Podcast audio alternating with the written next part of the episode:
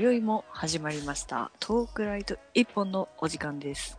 この番組は身の回りの様々なことに疑問を持っている20代の男女2人が毎週水曜日にカナダと日本の2拠点から距離と時差を超え今日も気になるあれこれについてトークしていく番組です。はい、えー私は鹿田と申します。25歳で日本で、えー活動をしています。まあデザインをやったりちょっとアートに興味があってそっちの活動もしたりとかしていますはいひろしです。えっ、と、僕は今カナダに住んでまして、えーこっちで生活してるんですが、えー普段はあの西海岸のバンフというところに住んでるんですけども、今ちょっと旅行中でトロントに来ております。いいなぁ トロントなんて教科書に出てくるあのミスグリーンのうん。ミスグリーン知ってます？ミス・グリーンって何？歌手。ミスグリー何でン教科書に出てくる中学校の教科書の英語のさお。ミスミスグリーンあ、英語のね、教科書。ミスあのグリーン会話してるうちの一人。そう。そうそう。 Miss Green from Toronto みたいななんかそんなんあった気がする。おトロントマジで理解できなくてトントロだと思ってたんだよねずっと。中学ト生の時。ントロ。トントロとか食いてえな、久々にマジで。あれねたまに食べたくなるよね食べたくなるね。いや、昨日あの、トロント来て、あの、うん日本人の知り合いの人とちょっと夜合流しようっつって合流して、うんうんあの久々にこの居酒屋があるんで、こっち大都市、まあ、日本人も多いから、なんか居酒屋とかあるんですよ。で、居酒屋行って、まあ、あの、ハイボールがメニューにあって結構感動したな。そっか。ハイボールとか。でもないの？飲みなんかあの方としてもある？飲み方としてはある。そのウイスキーソーダみたいなのはあるんだけど、うんうん。なんかハイボールこれのいきなりちょっと脱線するんだけどハイボールってなんかその アメリカとかスコットランドで生まれたっぽい言葉なんだけど、でアメリカとかって、うん。そのハイボールって言葉を使ってたのが1950年代とか、結構昔で今あのそう。だからアメリカとかで例えばハイボールって言っても多分伝わんないんだよね。あじゃあもう死後なんだ。死後だと思う。わかんないけど。なんかそんな話を聞いたことがある。なるほどね。まあでもうんそうだよね、日本の戦後ぐらいの時代だよね。あのカナダでもだからハイボールっていう言葉を聞いたことがなかったんですけどが今回こっちの居酒屋で初めてこうハイボールって見てでしかもなんかあの、えー一回ウイスキーソーダってこうバンフで頼んだことあるんだけどなんかすっげえちっちゃいねなんか何？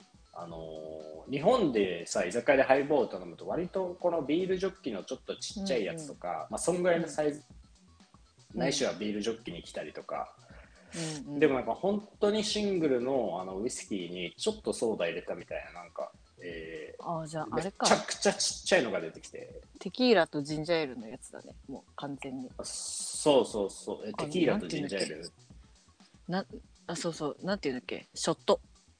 あれショットじゃなかったっけ？ショットガンショットのだから倍ぐらいのサイズで出てくる。あ。言ってもちっちゃいな。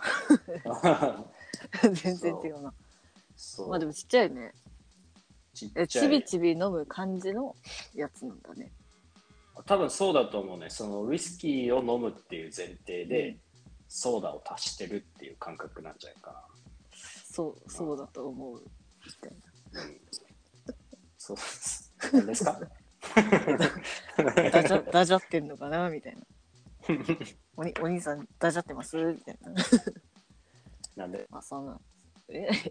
いやすいませんすいません。いや、まあまあまあ、その結構ね、いや、美味しかった、普通に居酒屋。うーん。焼き鳥とか食ったし、なんか、あん肝あって、いいね。あいいなあん肝かーって思って、大丈夫かなみたいな、こう、あん肝頼んで食って、まあ、普通にうまかったね。いいな、まあ、冷凍だろうけど、いやまあでも日本も冷凍だからねほぼほぼ。まあ、そうやね。うん。いいな。ちょっと全然あん肝とか食べてないわ。1年ぐらい食べてないと思う。わかんない。もったるかもしれないけど。ただ、だいぶ高かったね。あやっぱり日本食？一応。だから。とか。うん。で、あと一応2人でこの日本酒も、えーうん。いわゆる 2, 2合ぐらいか、3合ぐらい、3合ぐらいあったんかな。獺祭頼んだんですよ。あそうなんだ獺祭3合ぐらい行ったら普通に50ドルした。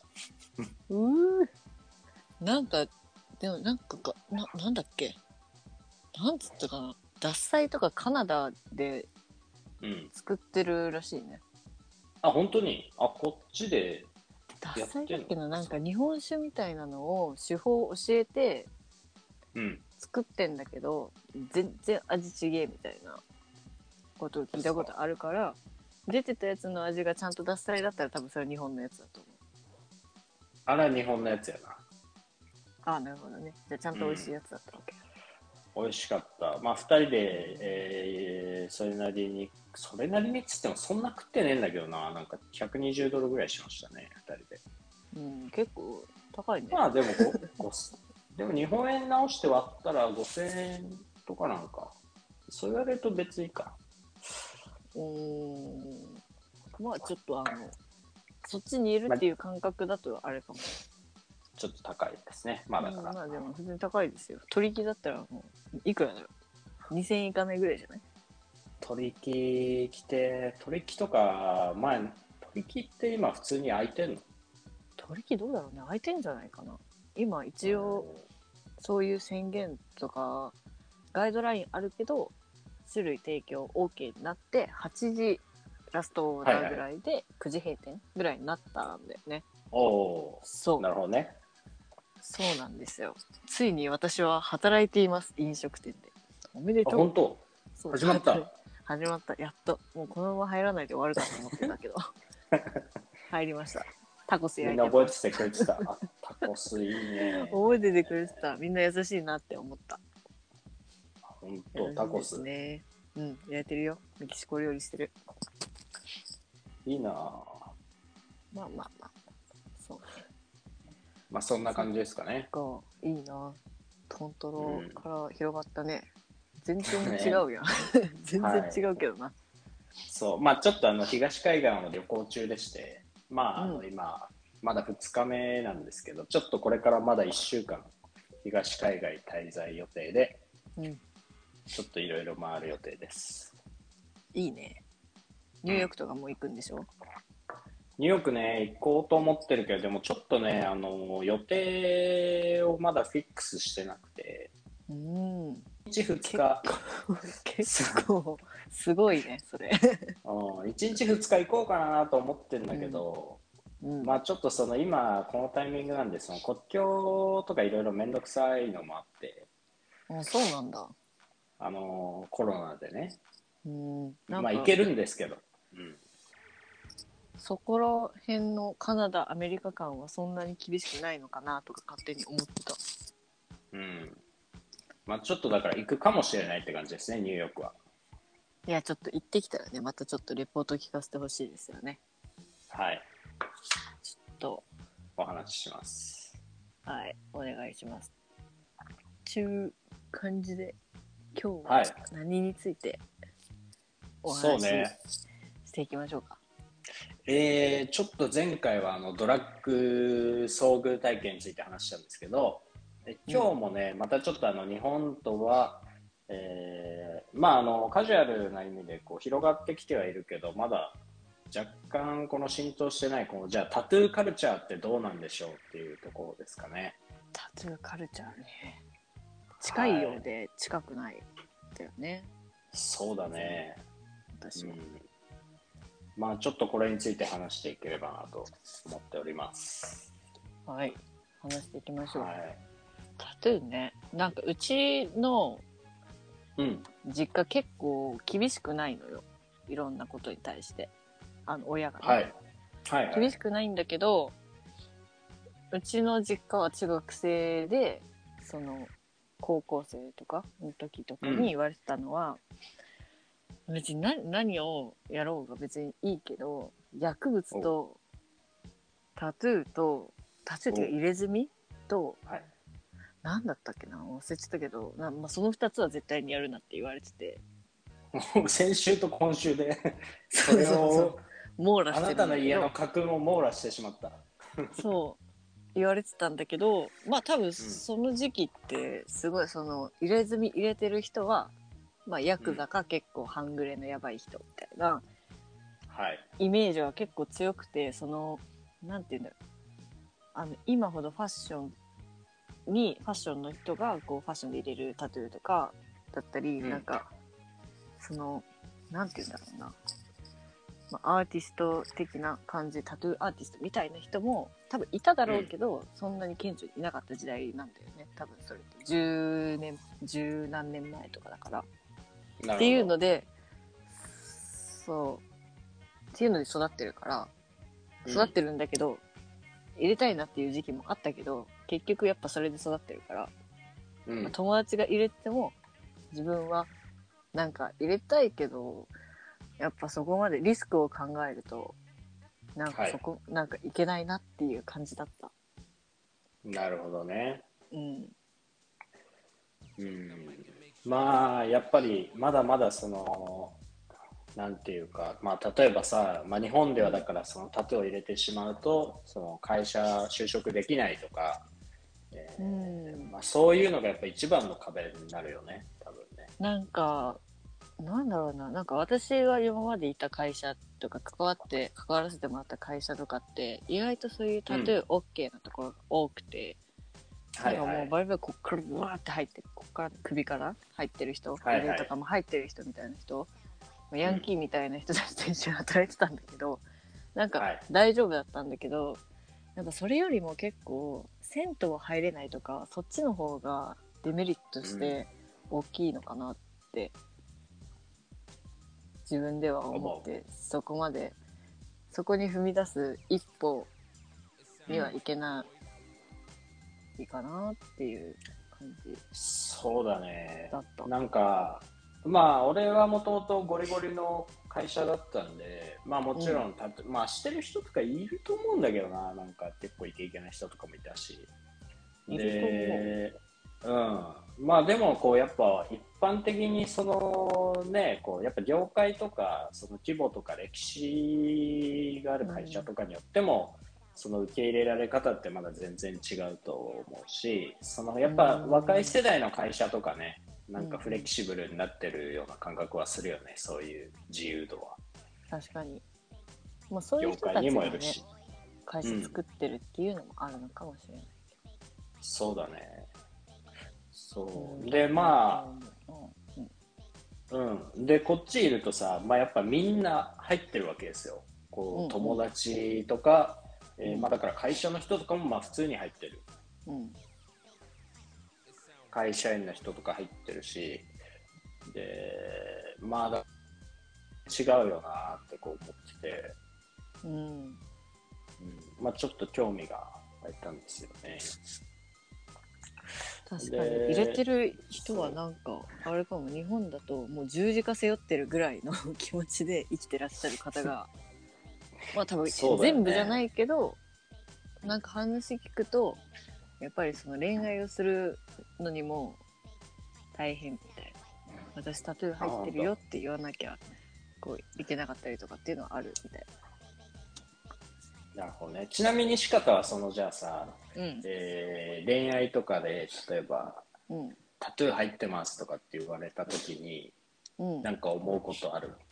いや気にしないけどね。別に自分は気にしないけどうん。何なんだろうな。自分の親に合わせた時になんかん言われるかもなとは思うけど、まあ親もそこまでなんか頭固い人じゃないからまあ別にいいんじゃないっていうふうに丸く収まるだろうなっていうふうになんとなく思ってるから別に気にはしないけど、ねなんかおじいちゃんとかに合わせた時ちょっとよなんなんかはいはい。あいつ言いそうだなみたいなちょっとうちのおじいちゃんあのまんじだからそう。あそう。めちゃくちゃ気強いから、そうなんか一言はいはい。余計なこと言いそうだなとか思うけど、ほどねなんか自分が付き合う分とかには別に何も思わないかな。うんうんまあそうだよね。まあ俺ももちろん何も思わないんですけどそのやっぱ世代が上になってくるとねまだまだその日本とかは考え方違うと思うし、まあ、実際に、まあ、歴史がありますからねその犯罪者っていうようなイメージからこう成り立ってる歴史がやっぱ日本はあるんで、うんうん。うん。まあ、歴史もやっぱ深く関係してんのかなっていうイメージになんか思うよね。それはあるで大いにそう。でだから本当にこっちとかさあの静かなこの女の子うん。普通の女の子とかでもこうふ入ってるのよ。うんうん。てるんでやっぱそのもう全然まあなんか若者世代とか4割ぐらい入ってんじゃないかなとかも思ってんだけど、いやもっといるんじゃない？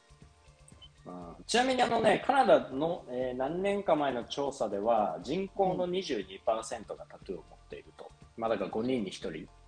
ああなんかそうやって聞くとそんなに多くないんだなっていうふうに感じちゃうけど。うん、でちなみにこれはアメリカよりも多いらしいです、カナダ。は。そうなんだ。うん、で、まあ、やっぱその22%っていうのはあの、いわゆるおじちゃん、おばちゃん世代とか、ん。いっぱい上も入ってるから、若者だけで見ると、だからさっき言ったような半分とか、そんぐらいとかになるんじゃないかなぐらい、こうやっぱ入ってて。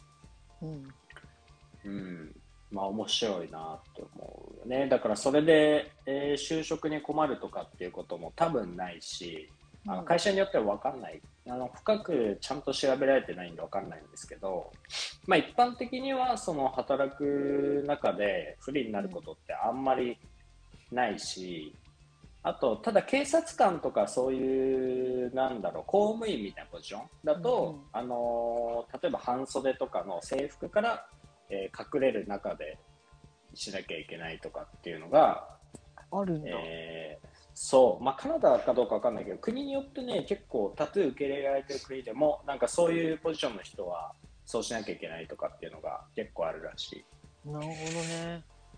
そうかアメリカとかも州によっては、なんか最近あるらしいですよ。その制服から隠れるところの中だけ OK ですみたいへえおもろな。うんまあでもなんかあんま関係ないかもしれないけどさ履歴書とかにさ、写真貼るのって日本だけじゃんそうだね。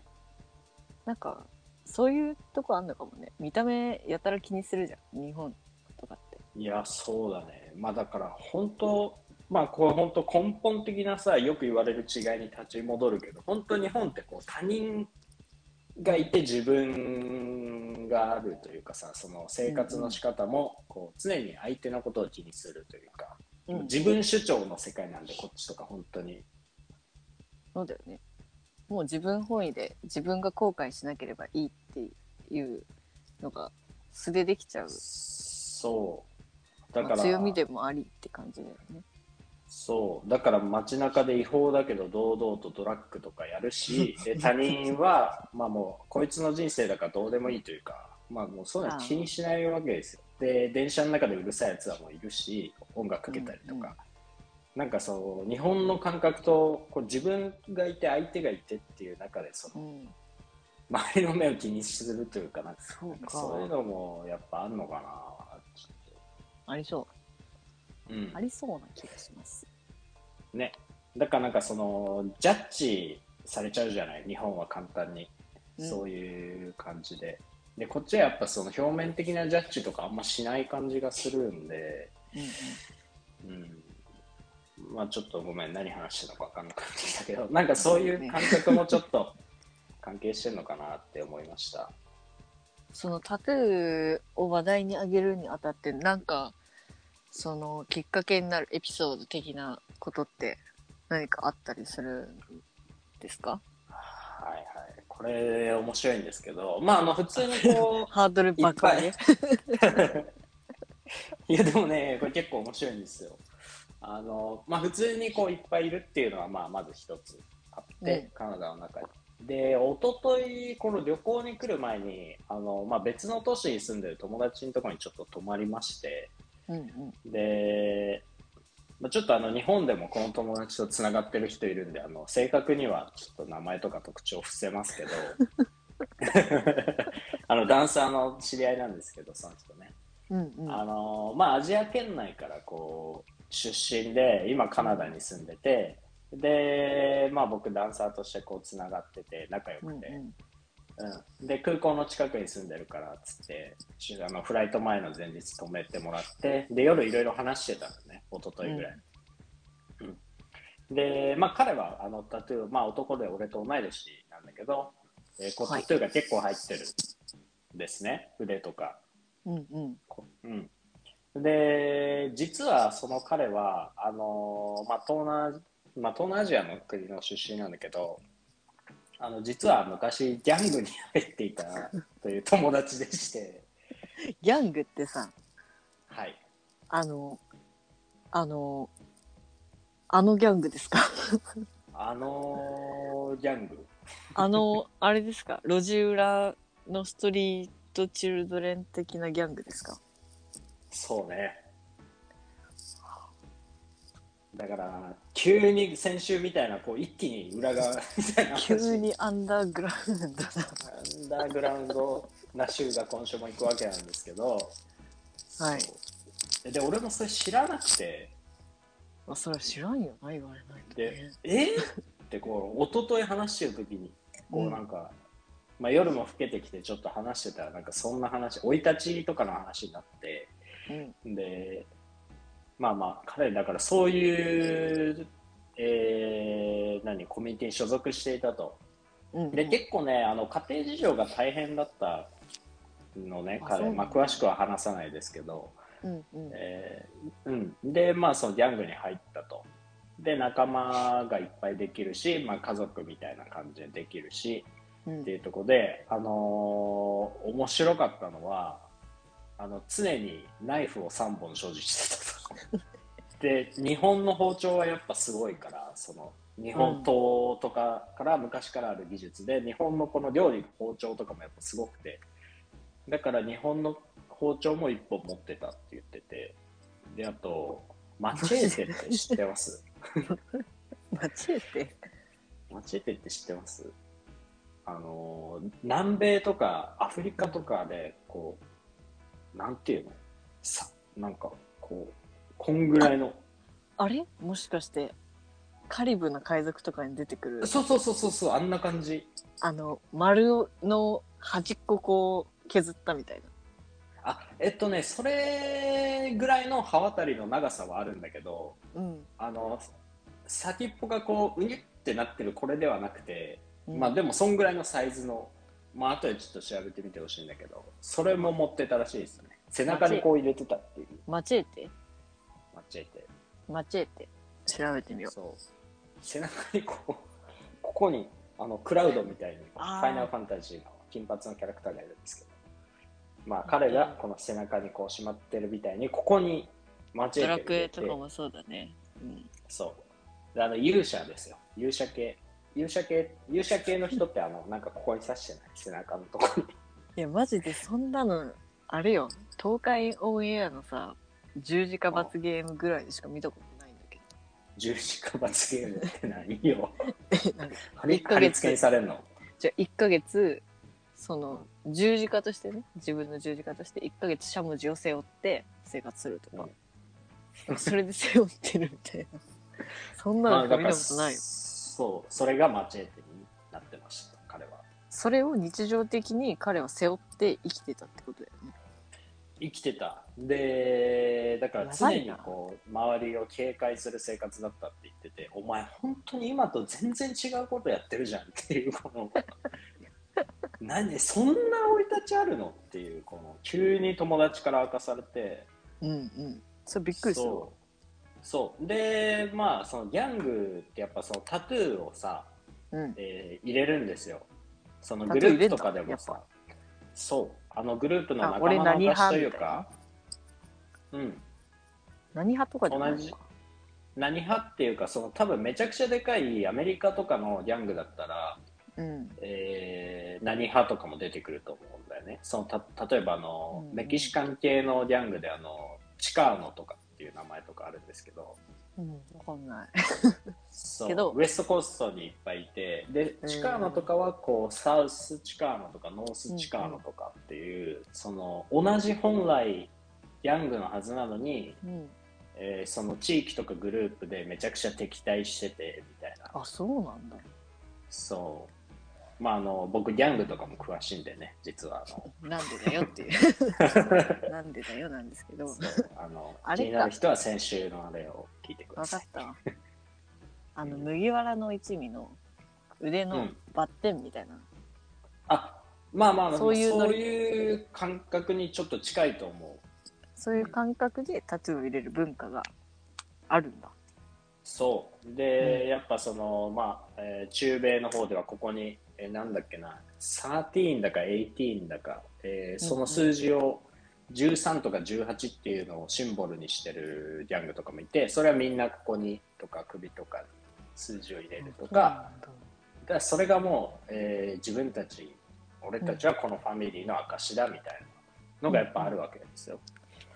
でへそう。で僕の友達は、まあ、さっき言ったようにちょっと家庭環境がすごいえー悪くて、でお金もなくて、うんでそのギャンググループの中でも金がなくてそのタトゥー入れるってやった時俺金ねえから入れらんねえってなったらしいです。今ゴリゴリなのに。今ゴリゴリ入ってるけど。その時は貧乏すぎて。うん。でもなんかでうん。その入れられないってなったらさどうなってくんだろうね、いやどうなんだろうね。だからそのめちゃくちゃ強制とかではないんじゃない？多分わかんないけど。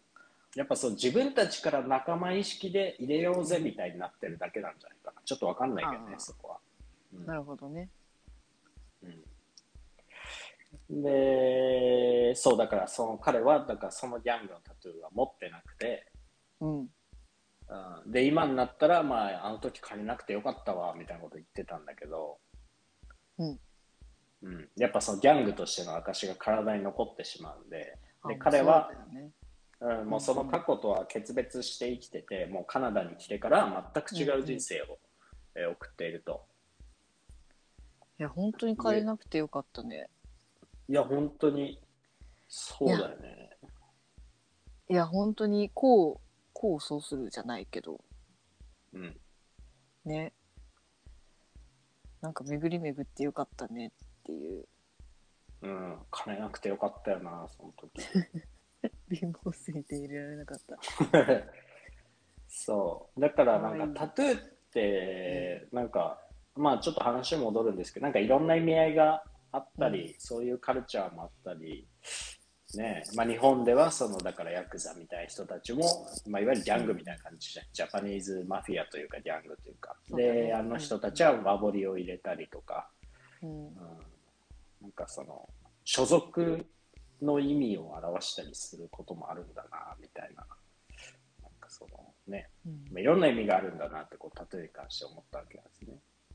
で、まあ、ちょっとそのギャングの話が衝撃的すぎてあじゃあうん。ちょっと今回そのタトゥーの話にしようかなっていう。なんか今さ。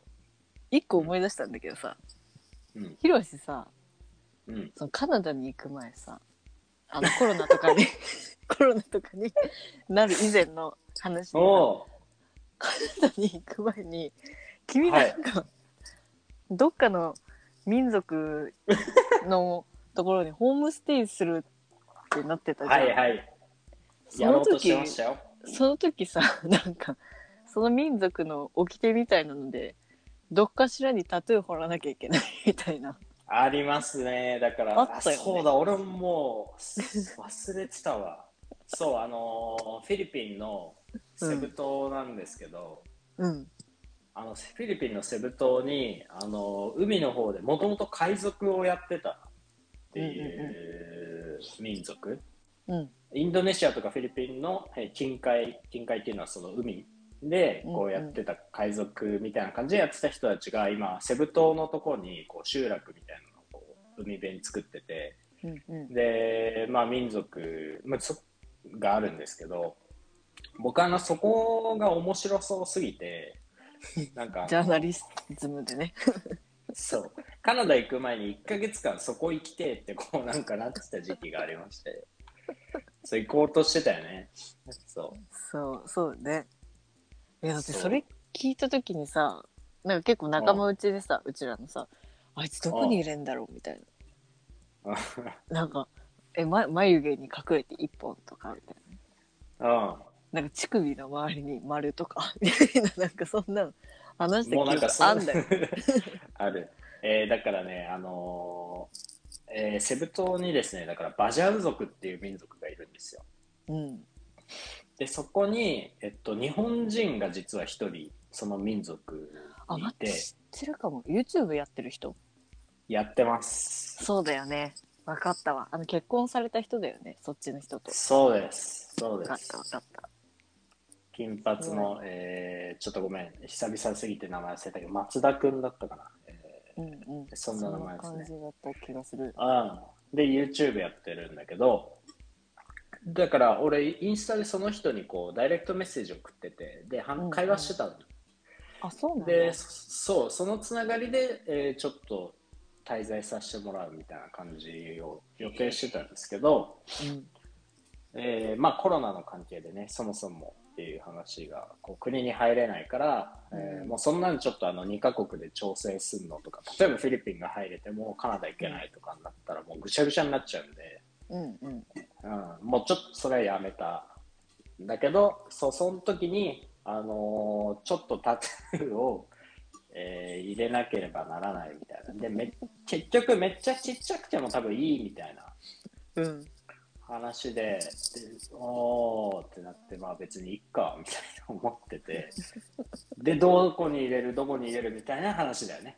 そうそうそうなんか結局なんかもし入れるとしたら何をどこに入れるんだろうって思って、そうそれを今思い出して あったなそんなんって。さったね。入れなくてよかったな。実際どこに何をどんな形ではい。入れようかなみたいな考えあ、なんかね、こう、模様があるんですよ。その、あもう得意これっていう。そう。で、それを、まあ、もし自分が入れるんだったら、やっぱそう、目立たないところに入れたいんで、うんちっちゃく、えー、だから、例えばこの、この辺とかね。脇の横とかそう。あの、まあ、そう、内側。こ上腕二頭筋の内側内側。うん。痛そうそことかっていうふうには考えてた。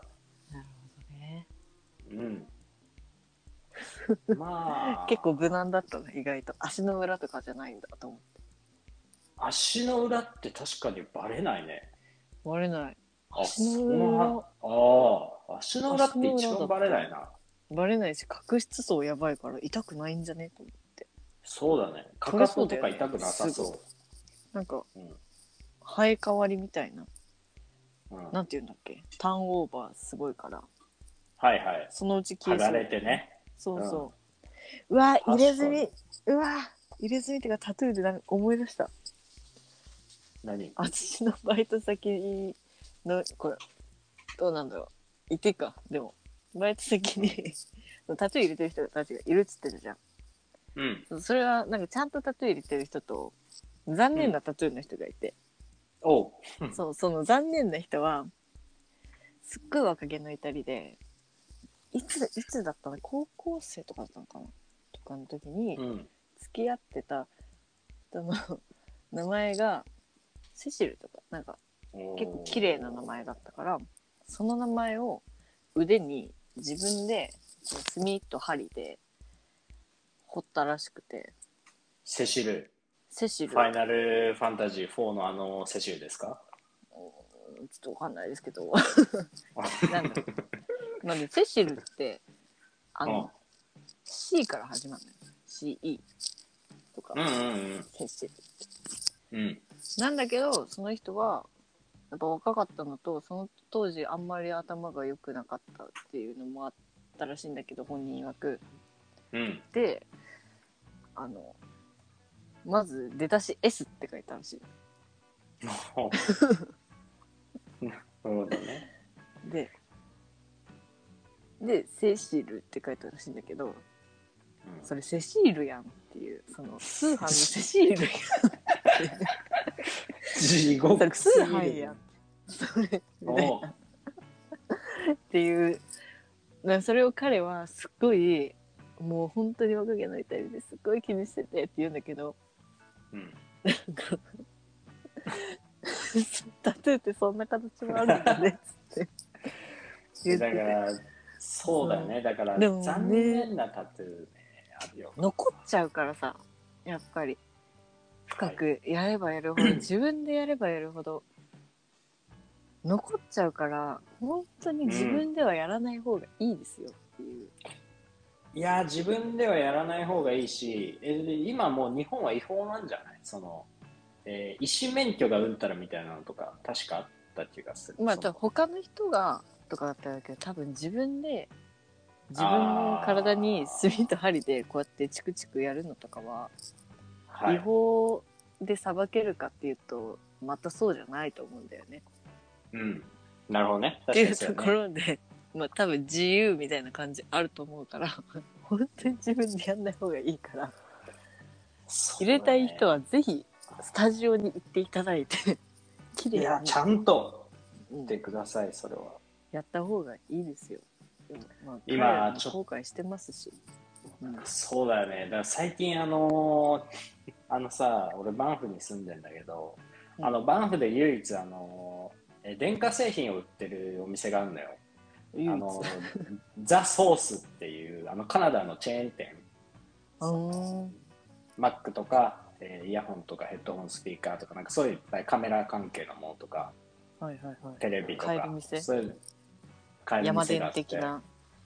そうの超ちっちゃい版かな。なんかすごいちっちゃいお店なんだけどまあいろんなところにカナダ支店があって、うんうん支店っていうかお店があって。でそのバンフバンフのお店にあのこの間僕 Mac 見に行ったんですよ新しい。うん。でそしたらあのレジで対応してくれてたお兄さんがこう両腕のねあのここ、えーなんていうのここ？あなんだろここってなんて言うんだろう。まああの肘よりちょう。っとせせり、せせりみたいなとこだよね。あそんな感じ？せせり腕のって鳥？首だろうあれ。あれ首なの？わかんないけど。わからん。なんかだから肘からね肘からそうちょっと、えー手首にかけて近づいた方、うんの内側。の内側のここに、えー片方にあの渦巻きナルトのぐるぐるが入っててでこっちにあの内葉のサスケの内輪が。内輪が入っててうん。でその横に日本語でこうあの沈黙を楽しむって書いてあって、まあ、いい言葉やけど。うんちょっともうよくわからないしタトゥーっていろいろあるんだなって本人なりのあれがあるんでしょうけどいや、本当にさ、すごいよね。すっごい綺麗にさ、アニメのキャラクター入れてる人もいるしさ、うんすっごい意味わかんないさ。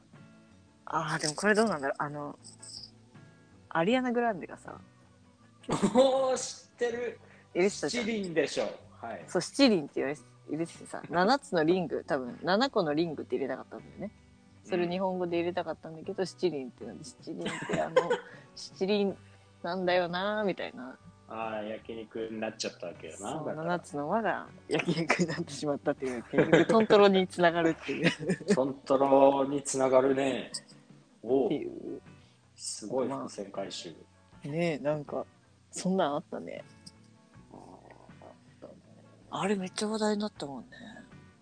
七輪は話題になったね。覚えてるもん。あれね結構衝撃だってねやっちまったなーみたいな感じになってたけど本人はさ別に後悔してないみたいな。うん。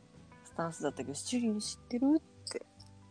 ちょっと ちょっと思ったよねきっと。日本人がみんなあった七輪ってね知ってる？牛角のあのこれだよみたいな。うん。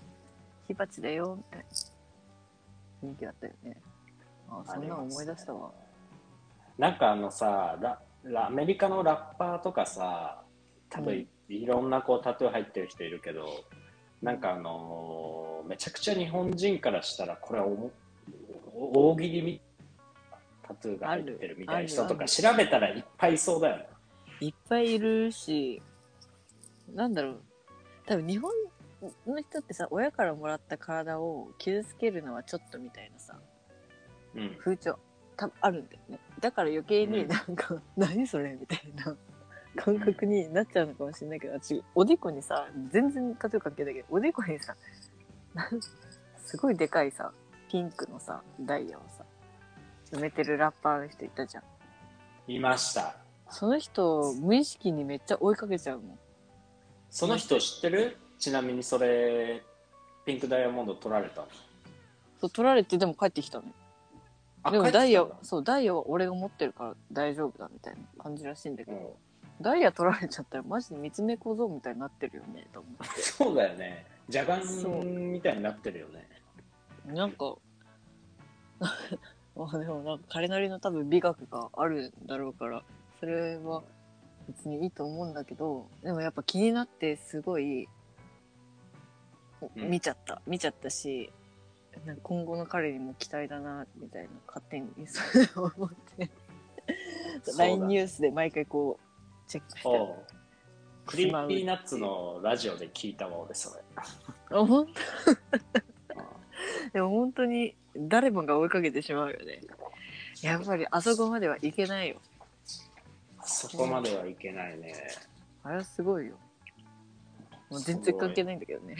うんまあ、タトゥー、ね。まあ、だからいろんな考えありますよね。受け入れら面れ方も白いよ。ね。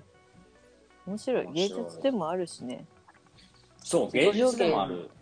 自己表現っていう考え方もあるし、芸術っていう考え方もあるし、まあなんか日本の古い、やっぱりその、なんだろう、良くないっていう考え方もあるし、あのーん目の下にさ、あの、涙のタトゥーが入ってる。あ涙のタトゥー、意味知ってます？これ。ティアドロップ？なんだティアドロップ。これ、ギャングの間で結構ああるんでも結すけど。構さあのーなんだ2019年とか18年ぐらいに亡くなっちゃってさうん。テンタシオンみたいな。ラッパーの人が入ってた気がする。そう、ラッパーもちょこちょこいる。で、これ何を意味するかっていうと、うん。過去に人殺してるんですよ。あやっぱそうなんだ。ちょっと一瞬頭よぎったそれ。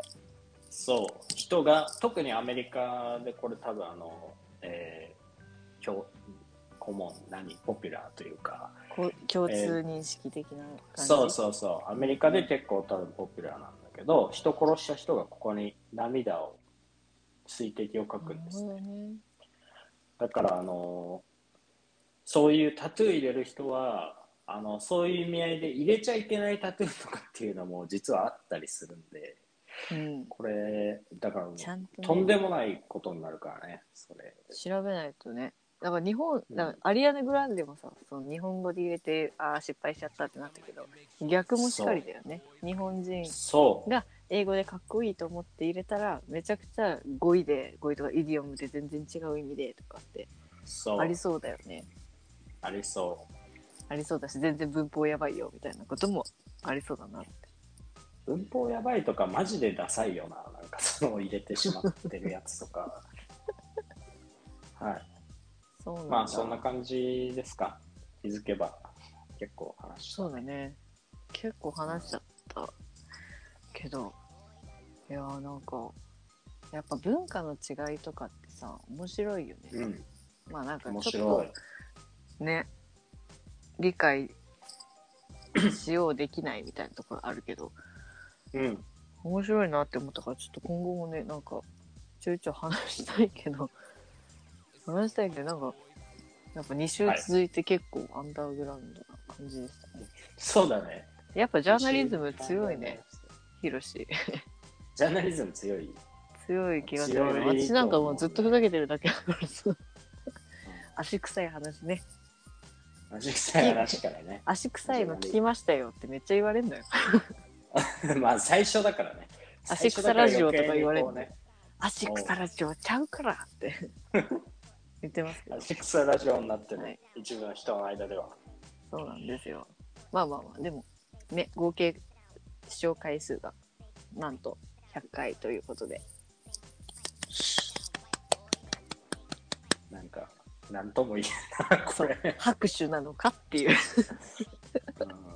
うん。まあまあ地味に続けていきますよっていう感じですかね。ちびちびとねやってい細々やね、ニッチな皆さんにね、お届けしていければと思うので、ぜひね、はい質問とかも募集してますので、DM だったり、くれれば多分、カナダについて気になる君は、そうね。あの、ヒロシに DM したら多分いろいろ教えてくれるんじゃないかなと思います。はい。私にはなんか好きな食べ物とか聞いてください。いやいや好きな食べ物。嘘、嘘、嘘だろっていう。ダメよ、ダメよ。はいまあなんかそのタトゥー、タトゥーカル入れてる人とか友達でもいるんで、あの、なんか思うことがある人は、なんか意見教えてくれたら、僕は楽しくそれを見ます。楽しいね。うん。それは楽しいね。どんな返しや。まあ、そんなわけでね、時間も結構経ったので、今日はね、うんこれぐらいにしていきたいかなと思います。そうね。ここれからちょっどお出かけですもんね。えートロントのケンジントンエリアっていうところでちょっと友達とランチにこれから行ってきます。観光まだまだケンジントン1週間続くんでね。ケンジントン。ケンジントンケンジントン。というわけで、まあ今日はタトゥーについてのお話でした。では、はい次回はね、また1週間後に出していければと思っております。はい。はい。というわけで、今回のお相手は、鹿田とひろしでした。ケンジントン、また来週バイバーイ